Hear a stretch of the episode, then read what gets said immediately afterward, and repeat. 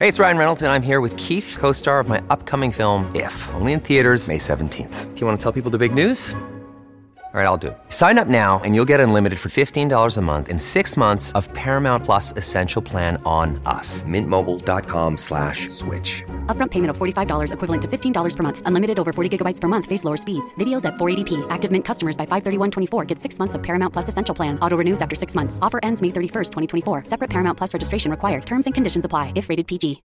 When you need mealtime inspiration, it's worth shopping Kroger, where you'll find over 30,000 mouthwatering choices that excite your inner foodie. And no matter what tasty choice you make, you'll enjoy our everyday low prices, plus extra ways to save, like digital coupons worth over $600 each week. You can also save up to $1 off per gallon at the pump with fuel points. More savings and more inspiring flavors make shopping Kroger worth it every time. Kroger, fresh for everyone. Fuel restrictions apply. Welcome to Intelligence Squared. I'm senior producer Connor Boyle. Coming up in the next hour, Tomiwa Owolade, the writer, critic, and author, discusses his recent book, This Is Not America Why Black Lives in Britain Matter. He'll be discussing why he believes the models for defining inequality that often come from American culture don't always fit into the picture in other nations, such as the UK. Joining Owolade in discussion is our host for today, the journalist, broadcaster, and commentator, Inaya Folarin Iman.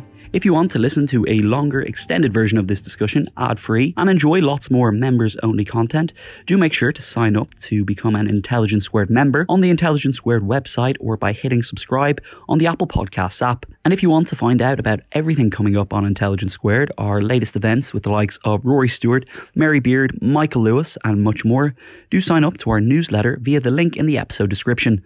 But now let's join Inaya Folarin Iman with more. Thank you. Hello and welcome to this Intelligence Squared event with Tomiwa Owolade. He is a contributing writer at The New Statesman and he has also written for many other publications, including The Times, The Sunday Times, The Financial Times, and The Observer. His new book, his first, is This Is Not America Why Black Lives in Britain Matter. Tonight's event is going to run for one hour. For the first 45 minutes or so, I'm going to be in conversation with Tomiwa and then I'm going to be taking your questions. So we are now going to start the discussion. So thank you so much, Tomiwa. I want to start off firstly with a very broad and, and an open question. The title, This is Not America. I mean, this sounds like a very particular provocation, a particular response to a, a, particular context at the moment. Could you just elaborate on your central argument of the book? Yeah, thank you, Inaya. The central argument of my book is that when we talk about race, and identity, we need to talk about it within a particular context. And all too often, um, when we talk about race and identity in the UK, we do it through an American perspective.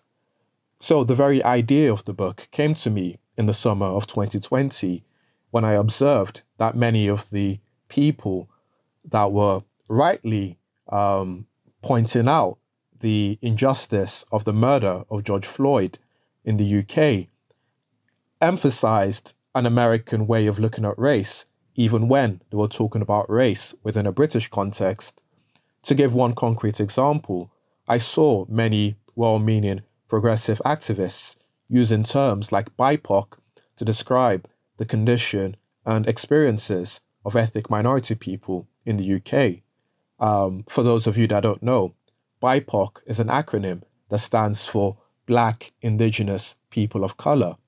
Um, a term like that would make sense in America because, of course, America has historically discriminated against and oppressed its um, Native American and various indigenous communities.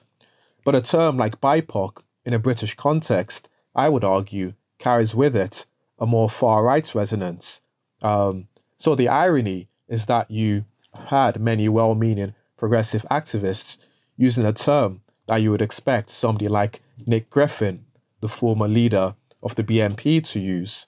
Um, and I think that particular example vividly illustrates a more wider problem, which is that all too often, when we think and talk about race in the UK, we do it through an American perspective. So we also had many protesters in Oxford Street um, using phrases like hands up, don't shoot, uh, when of course um, the sort of military culture, the sort of martial culture of American police simply doesn't apply to British police. Um, so that's one element of my argument. Um, the particular experiences of Black Americans in terms of their history of institutionalized segregation simply doesn't apply to a UK context. Um, Black American people, um, you could argue, are one of the most indigenous communities in America. Um, the average Black American can trace their ancestry further back than the average white American.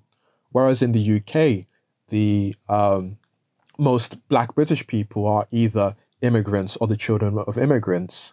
Um, so the Black so Black British people are, are in essence an immigrant community, um, and that's simply not the case in America. Um, the other part of my book, um, the other thing which I seek to emphasize is that when we talk about Black British identity, we need to do it in a more nuanced way. So there isn't one singular Black British identity. Um, the experiences, for example, of Black Caribbean people are very different to the experiences of Black African people in terms of things like education. So, for example, Black African pupils have um, a higher GCSE and A level attainment than Black Caribbean pupils, and Black Caribbean pupils are more than three times more likely to be excluded from schools than Black African pupils.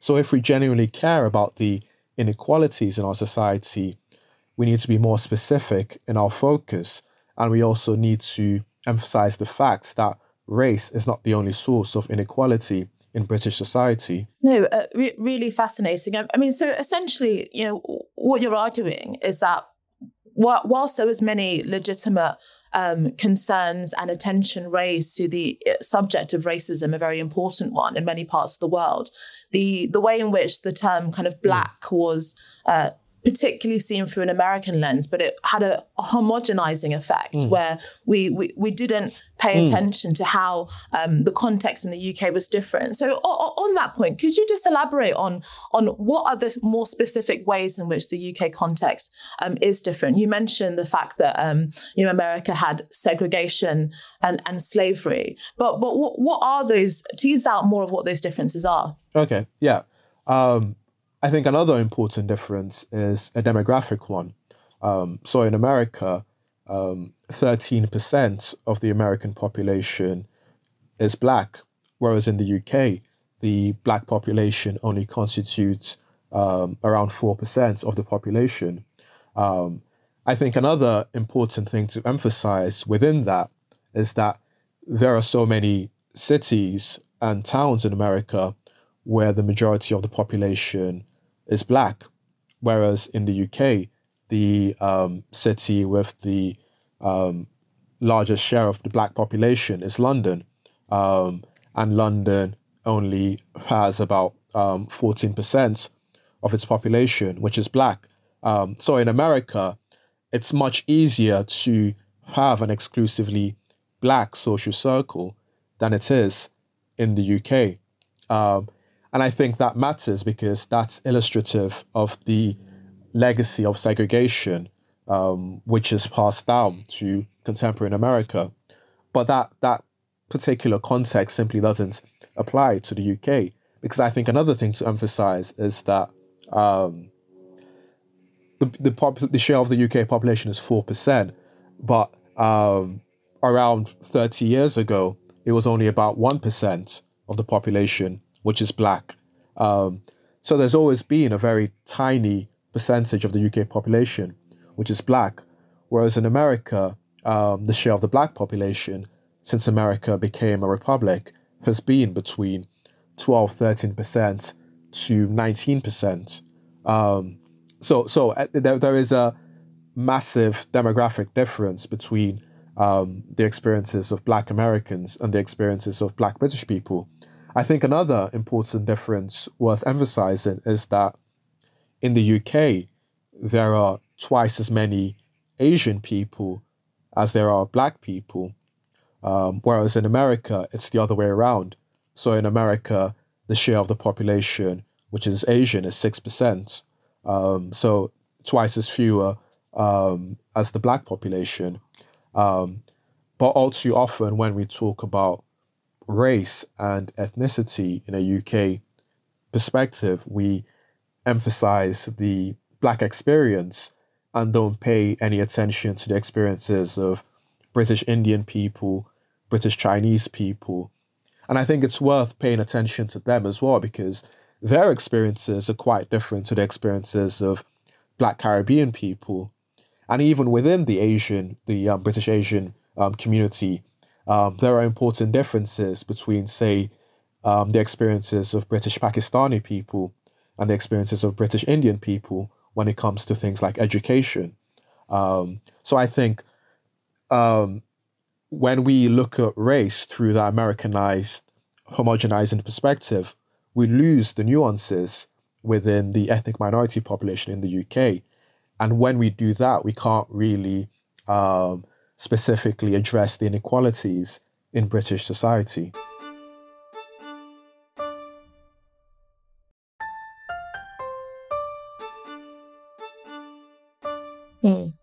So, just before we get onto that um, subject about inequalities, which I think is a really central point uh, to this conversation, I mean, some people would push back and say, in many ways, you know, whilst there are those kind of differences that are, are important to highlight, but in some very important ways, Britain and America are, are very similar, or at least, and their histories have always often gone aligned together. So, for example, I mean, America being a former uh, British colony, uh, or, or to the fact that whilst America had uh, slavery on its soil, Britain exported it uh, to the colonies. And, you know, whilst African Americans came to uh, America through the transatlantic slave trade, that, that history is quite similar to uh, British Caribbeans who were taken involuntarily to the Caribbeans and then, you know, and then came to the UK who a country they saw as their own society. So, uh, what do you say to those who say actually um, there are very important similarities as to why we our, our histories around race um, are intertwined? Yeah, and I would agree those similarities do exist.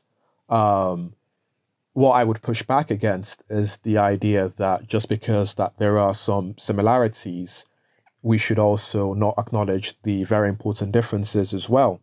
So I would agree that in terms of slavery, um, the experiences of Black Caribbean people is quite similar to the experiences of Black American people in terms of that particular shared history of the transatlantic slave trade.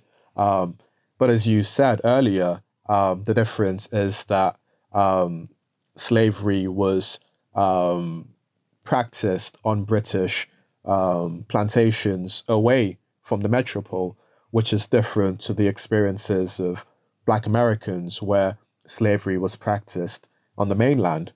Um, I think another thing worth emphasizing is that what some what a lot of people don't know is that as of today there are twice as many black african people in the UK as there are black caribbean people. So up until about 25 years ago the majority of the black british population um, were black caribbean black caribbean people whereas um, today the majority are black africans and that's because of the massive influx of immigration over the past 25 years. And Black African people don't have that particular historical um, legacy of being of having their ancestors transported during the transatlantic slave trade, um, and and I think it's I think it's important to emphasize that because um, that particular historical trauma simply isn't the same for Black African people. Um, which is not to say that Black African people don't have any sort of negative experiences with Britain. In, in terms of Africa, there is the history of colonialism, but I think that's different to the experiences of Black Caribbean people. Um, and many of the um, in fact, all of the immigrants that came from Africa over the past 25 years came from independent countries. They didn't come from countries that were under the um, rule of the UK, which is very different to the experiences of Black Caribbean people that came over to the UK during the 1950s. They came as British subjects. Um, they were automatically entitled to British citizenship um, when they came during the 1950s, whereas Black African people came as immigrants from um, an independent country. Um, and I think those historical differences are worth emphasizing when we talk about um, the experiences of Black British people. Mm. So, j- just going off of that same point about the, the differences between uh, Black Caribbean uh, people, uh, Black British Caribbean, and Black uh, British African people, because I think some of the discussion over the last uh, couple years has been about this idea, which I think you've touched upon before as well, the disparity fallacy, which or this idea that all disparities um, may be due to, to racism, um, and that actually uh, increasingly people are re-looking at that and actually thinking maybe there are other factors that contribute to racial and ethnic disparities. But when you just mentioned there about um, the differences between uh, Black Caribbeans in the UK and, and, and Africans, is, in a way, does that not highlight the um, importance of, of racism when it comes to those disparities? Because a lot of those Black Caribbean and um, Black Africans come to Britain with uh, um, that kind of immigrant optimism. Uh, they, they, they have that very strong sense of rootedness in their identity and history. And on top of that, um, they they might have um, oftentimes I know many Black uh, West African Brits whose family within West Africa are actually middle class or upper middle class, even though they might be in poverty in the UK, they have a lot of that kind of cultural capital. And so, doesn't that kind of reveal uh, the, the, the really difficult complexities in, in mm. unweaving all of, of those course. nuances? Yes, definitely, definitely. Um, I, I think one of the reasons why Black Caribbean pupils struggle um, compared to Black African pupils, I think one of the reasons um, might partly be because of the legacy of racism that many Black Caribbean people experienced um, in terms of the education system in the 50s and 60s, um, because many Black Black Caribbean pupils um, it, during that time were unfairly consigned to special educational schools. Um, and I think that that has led to a kind of mistrust within the education system, um, possibly, which, which, is still being, um, which, which is still sort of evolving. Whereas with Black African people, I think I think immigrant optimism is is the um, absolutely the right phrase to use because there is that that's the reason why many of them immigrated to the UK in the first place because they wanted a better education for their children. Um, and I think one way you see um, this manifesting itself is the um, the massive extent to which many of the grammar schools in Kent, um, in, in areas in, in areas in Kent, are, are being um, are, are, are, sort of um, well, the, the many Black African people um, are, are, trying to get their kids into grammar schools in Kent, um, especially Black African um, families that live in what I call in my book the um, Black African Riviera. Um, so that strip in southeast London um, that connects areas like Peckham, Woolwich, and Thamesmead. many of their children are going to grammar schools in Kent, and I think the reason why that's the case is because um, social mobility is absolutely um, an integral part of their identity, um, trying to better themselves, trying to um, emphasize the importance of education. Um, which is not to say that this is not this this is um, I, I should emphasize that this is th- these are generalities. So of course there are many Black Caribbean pupils that are doing extremely well in education, and Black Caribbean families that are doing um, that are emphasizing the importance of education. Um, alternatively, there are also many Black African pupils that are struggling in, in education as well. these are generalities. And I should also emphasize that in the past as well, uh, many Black Caribbean families in the 50s and 60s also emphasized the importance of education, but they were betrayed by the education system uh, because of the racism of those institutions. Um, and, and I think it's also worth emphasizing that uh, because all too often many people say that this is just a class issue, that um, it's that black African people are just middle class, um, and that's why they tend to do better in terms of education than black Caribbean um, people.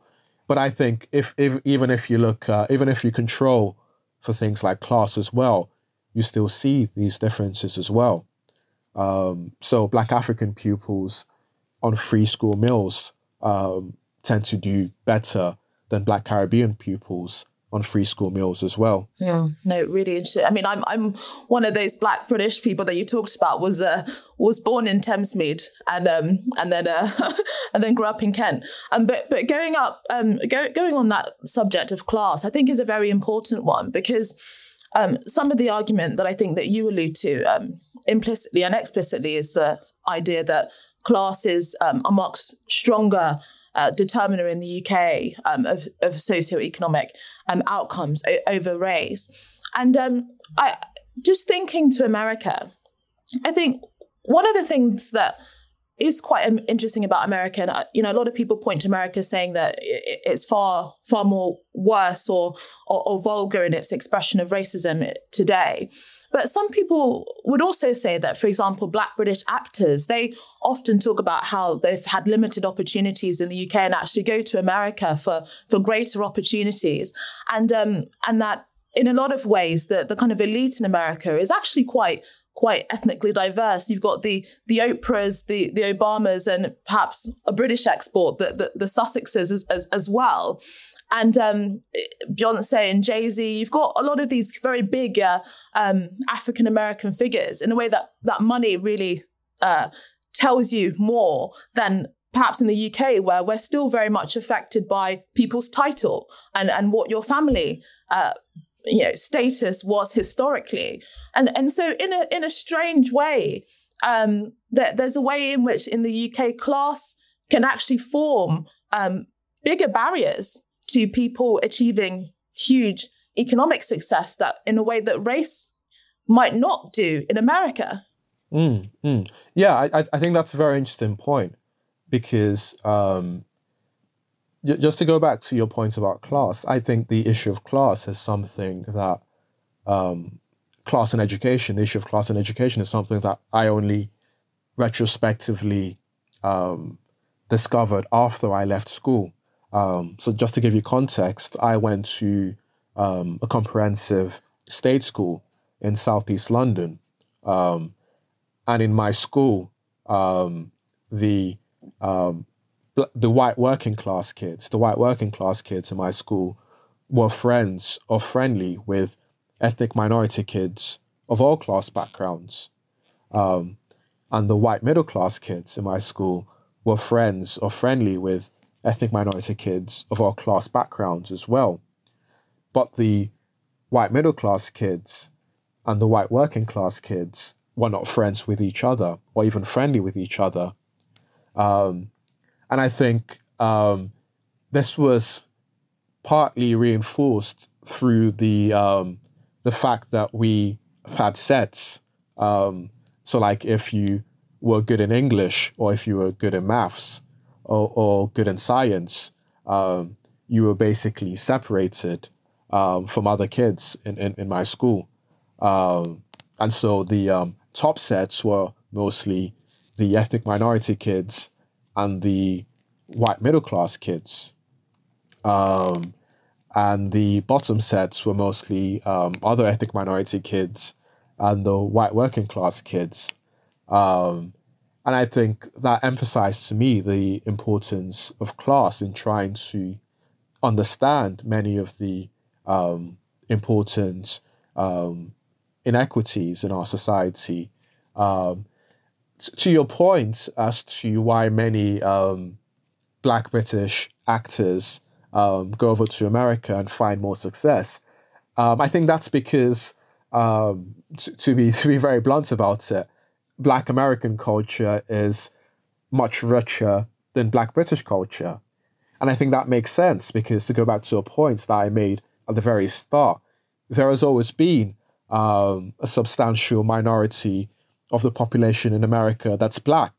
Um, and, and I think to just see them as black is to miss a fundamental point. They're not just black, they are also American as well. Um, black American people are the most influential black people in the world. And that's not just because, and that's not because they're black. That is because they are American. Um, so it makes sense why black British actors go over to America to find success. This is also true, of course, of white British actors, which is not often spoken about into the same extent. Because when many white British actors um, go over to America and find success, many white British actors um, star in films where they play Americans. Um, so it's not just, I, I, think it's too simplistic to just see it in terms of race. I think it's more so the fact that um, Black American culture and American culture in general um, is just very rich. I just want to move on to the, the subject of colorblindness, like thinking about kind of solutions to, to some of these uh, these questions that we're exploring. Another thing that I think is quite interesting in, in thinking about similarities is that the most prominent activists, both in uh, in America and the UK. So in, in, your book, you you point to uh, Kehinde Andrews uh, here, who's often um, uh, at, at the forefront of many discussions on the subject. But also in America, you have uh, Ibram X. Kendi and Robin DiAngelo, and both of these uh, these different um, thinkers all delegitimize colorblindness. The the um, the idea that actually when it comes to laws, uh, we should have equality under the law and, and not have uh, laws and policies with regards to race. Uh, and, this was, uh, you know, the, the traditional liberal ideal for, uh, for, for much of the mid 20th uh, century. And so, w- what do you think about the notion of having an ideal of colorblindness? Because thinking about, again, when we say this is not America, in a strange way, activists both sh- share, prominent actors often share this kind of rejection of this, this ideal. What do you make of it? Yeah. Um, I think when people advocate for um, colorblindness, especially in terms of law, which is what we're talking about, um, some activists would say that, um, well, because because there's this sort of cliche of saying, um, "I don't see color," um, which many people interpret in a very literal way. But I think that that ideal is that that that phrase "I don't see color" is meant to be a metaphor. So it's not to say that because everyone sees color, un- unless they're colorblind or just blind, um, literally. Um, it's it's it's about emphasizing the fact that color should not be a determining factor in making laws. Or because the thing with seeing people through their race is that you don't acknowledge or incorporate all the other elements to that person's identity. So a person could be black, but they could also come from an extremely affluent family.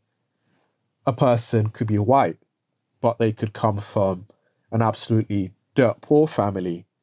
Um, they could be white and they could have disabilities, intellectual disabilities, physical disabilities, which a comparative black person might not have. Um, and I, and I think and I think what us as people that advocate for um, colorblind approach um, should emphasize is it's not a case of us not caring about racism. It's us thinking that racism is not the only thing that determines someone's identity, and it's not the only thing that explains the inequalities in society.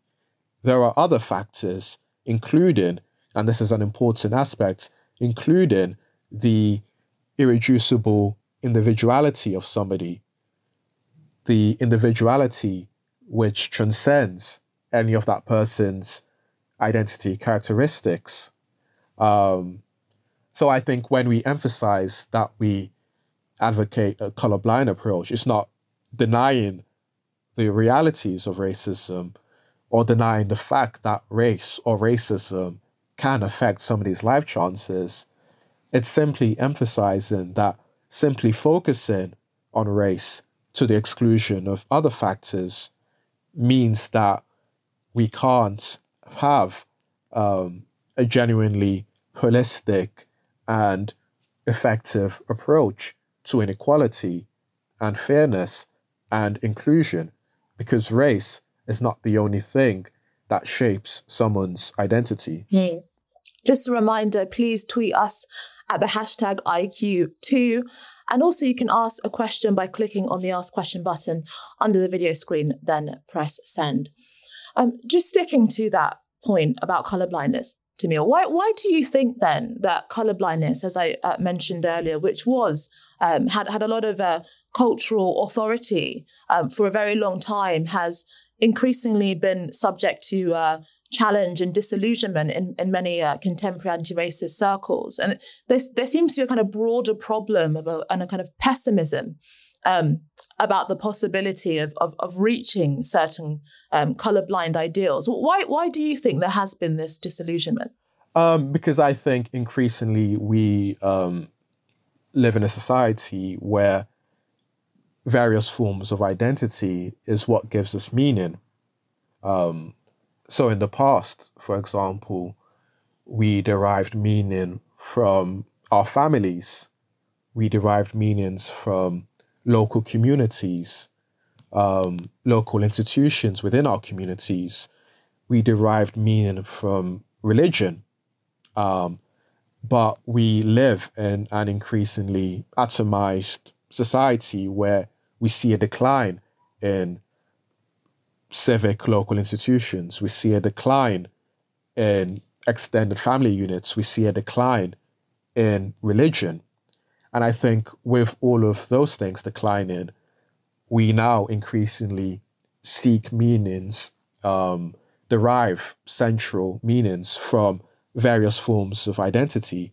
Um, so many of us um, now embrace our blackness as the thing that gives us meaning. Whereas in the past, we would have derived meaning from um, institutions within our local environment.